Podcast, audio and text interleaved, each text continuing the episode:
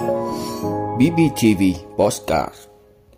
Khai mạc liên hoan đơn ca tài tử tỉnh Bình Phước lần thứ 6 Vườn dâu da triệu quả của thanh niên 9X Bình Phước. Tạm đình chỉ hai tiệm bánh mì gây ngộ độc hàng loạt ở Đà Lạt. Bộ Xây dựng đề nghị địa phương công bố giá vật liệu xây dựng. Ông Trump kiện bà Clinton. Đó là những thông tin sẽ có trong 5 phút trưa nay ngày 25 tháng 3 của BBTV. Mời quý vị cùng theo dõi.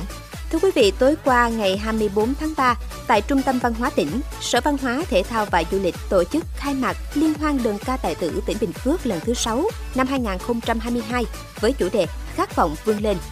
Định kỳ tổ chức 2 năm một lần, Liên hoan đơn ca tài tử tỉnh Bình Phước lần thứ 6 có sự tham gia của 272 tài tử đơn tài tử ca đến từ 11 đơn vị huyện, thị, thành phố và câu lạc bộ đơn ca tài tử Trung tâm Văn hóa tỉnh.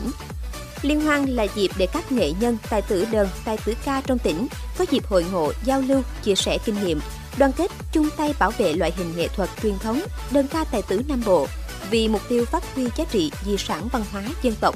Với chủ đề xuyên suốt khát vọng vươn lên, các đoàn mang đến liên hoan 72 tiết mục có nội dung ca ngợi đảng, bác Hồ kính yêu, giáo dục truyền thống cách mạng, ca ngợi tinh thần kiên cường bất khuất trong đấu tranh bảo vệ Tổ quốc, thành tựu xây dựng quê hương đất nước trong thời kỳ đổi mới, thành tựu 25 năm đổi mới và phát triển của tỉnh Bình Phước.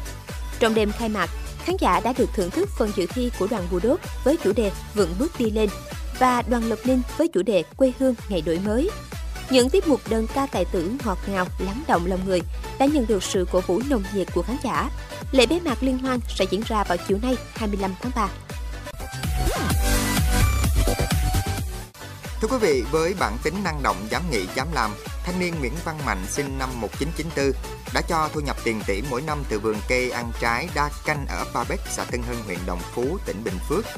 Bên cạnh các loại cây quen thuộc như sầu riêng, bưởi da xanh, chôm chôm, trang trại của anh Mạnh trồng hơn 200 gốc dâu da triệu quả, cũng hút mọi ánh nhìn và cho hiệu quả kinh tế tương đối cao. Theo anh Mạnh, dâu da là loại cây trồng lâu năm, thích nghi trên mọi vùng đất. Đặc điểm cây càng dài cành, ít ánh nắng càng cho nhiều trái nên rất hợp trồng xen với các cây tán rộng và cao. Ngoài ra, giống cây này cũng dễ trồng, nhẹ công chăm sóc, hầu như không phải sử dụng thuốc bảo vệ thực vật. Hiện anh Mạnh lựa chọn 3 loại dâu da để trồng xen trong vườn. Theo anh Mạnh, nếu muốn cây kéo dài tuổi thọ, phát triển và cho năng suất cao, người trồng phải đảm bảo đủ nước tưới, tạo độ ẩm cho cây.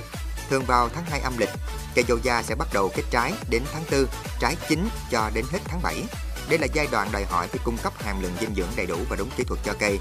Hiện trung bình mỗi cây dâu da của anh Mạnh cho thu từ 200 đến 300 kg trái một năm, với giá ổn định từ 17.000 đến 18.000 đồng một kg. Ước tính mỗi năm mang lại cho anh nguồn thu trên 200 triệu đồng.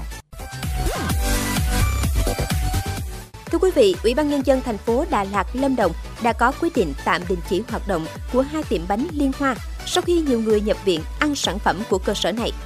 Phòng Y tế thành phố Đà Lạt, Lâm Đồng đã lập biên bản xử phạt vi phạm hành chính số tiền 89 triệu đồng đối với bà Trần Thị Yến Nhi, người đại diện tiệm bánh Liên Hoa tại số 165 đường Phan Chu Trinh, phường 9, do không thực hiện hoặc thực hiện không đúng quy định của pháp luật về chế độ kiểm thực 3 bước, không thực hiện hoặc thực hiện không đúng quy định của pháp luật về lưu mẫu thức ăn, thiết bị, phương tiện vận chuyển, bảo quản suất ăn sẵn, thực phẩm dùng ngay, không bảo đảm vệ sinh. Đối với tiệm bánh Liên Hoa tại số 9 Trần Phú, phường 3, do ông Phan Thành Trung làm chủ, Phòng Y tế Đà Lạt xác định xử phạt 6 triệu đồng đối với hành vi vi phạm gồm không thực hiện hoặc thực hiện không đúng quy định của pháp luật về chế độ kiểm thực 3 bước, không thực hiện hoặc thực hiện không đúng quy định của pháp luật về lưu mẫu thức ăn.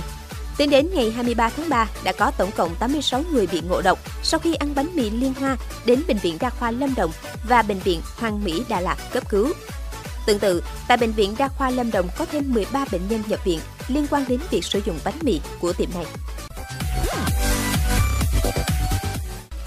Thưa quý vị, do giá cả nhiên vật liệu biến động mạnh, khó dự báo, Bộ Xây dựng đề nghị địa phương công bố giá thường xuyên tránh đầu cơ thổi giá. Bộ Xây dựng đánh giá việc một số địa phương xác định giá chỉ số giá xây dựng theo quý và công bố chậm đã tạo ra độ trễ khiến nó không bám sát được với diễn biến thị trường. Trong khi đó, giá cả nhiên liệu vật liệu xây dựng thời gian qua biến động nhiều theo xu hướng tăng. Việc dự báo cũng gặp nhiều khó khăn khi tình hình thế giới diễn biến nhanh phức tạp. Đơn cử, giá thép xây dựng trong nước vào ngày 15 tháng 3 đã vượt 19 triệu đồng một tấn, tức tăng 2 lần chỉ trong một tuần. Một loạt nguyên vật liệu xây dựng khác như là xi măng, cát, bê tông cũng tăng. Ngoài ra, Bộ Xây dựng ghi nhận nhiều danh mục công bố của địa phương còn thiếu một số vật liệu xây dựng chủ yếu. Bộ cho rằng nếu tình trạng này còn kéo dài sẽ gây vướng mắc cho việc lập, quản lý, chi phí đầu tư, hợp đồng xây dựng của các bên liên quan, ảnh hưởng đến tiến độ thực hiện và giải ngân các dự án. Thưa quý vị, ông Donald Trump đệ đơn kiện bà Hillary Clinton, Ủy ban Quốc gia Đảng Dân Chủ và hơn 20 người vì cáo buộc ông thông đồng với Nga khi tranh cử năm 2016. Ngoài cựu Ngoại trưởng Hillary Clinton, đơn kiện còn liệt kê 27 vị đơn khác. Trong đó có Ủy ban Quốc gia Đảng Dân Chủ DNC và cựu giám đốc FBI James Comey. Họ bị cáo buộc âm mưu phá hoại chiến dịch tranh cử tổng thống năm 2016 và chính quyền của Trump bằng cáo buộc thông đồng với Nga. Theo đơn kiện, ông Trump đã thiệt hại ít nhất 24 triệu đô la Mỹ Bên cạnh việc mất công việc kinh doanh hiện tại và tương lai do các hành động của bà Clinton, DNC và những bị đơn khác, Trump cáo buộc Clinton, chiến dịch tranh cử năm 2016 của bà và nhiều người liên quan đã tham gia âm mưu sâu rộng nhằm kích động cuộc điều tra điên cuồng của giới truyền thông và cơ quan thực thi pháp luật về mối quan hệ của ông với chính phủ Nga. Đơn kiện lập luận rằng âm mưu của họ đã cấu thành tổ chức tội phạm theo đạo luật, các tổ chức có ảnh hưởng và tham nhũng, racketeer Hiện bà Hillary Clinton và những người khác chưa bình luận về đơn kiện.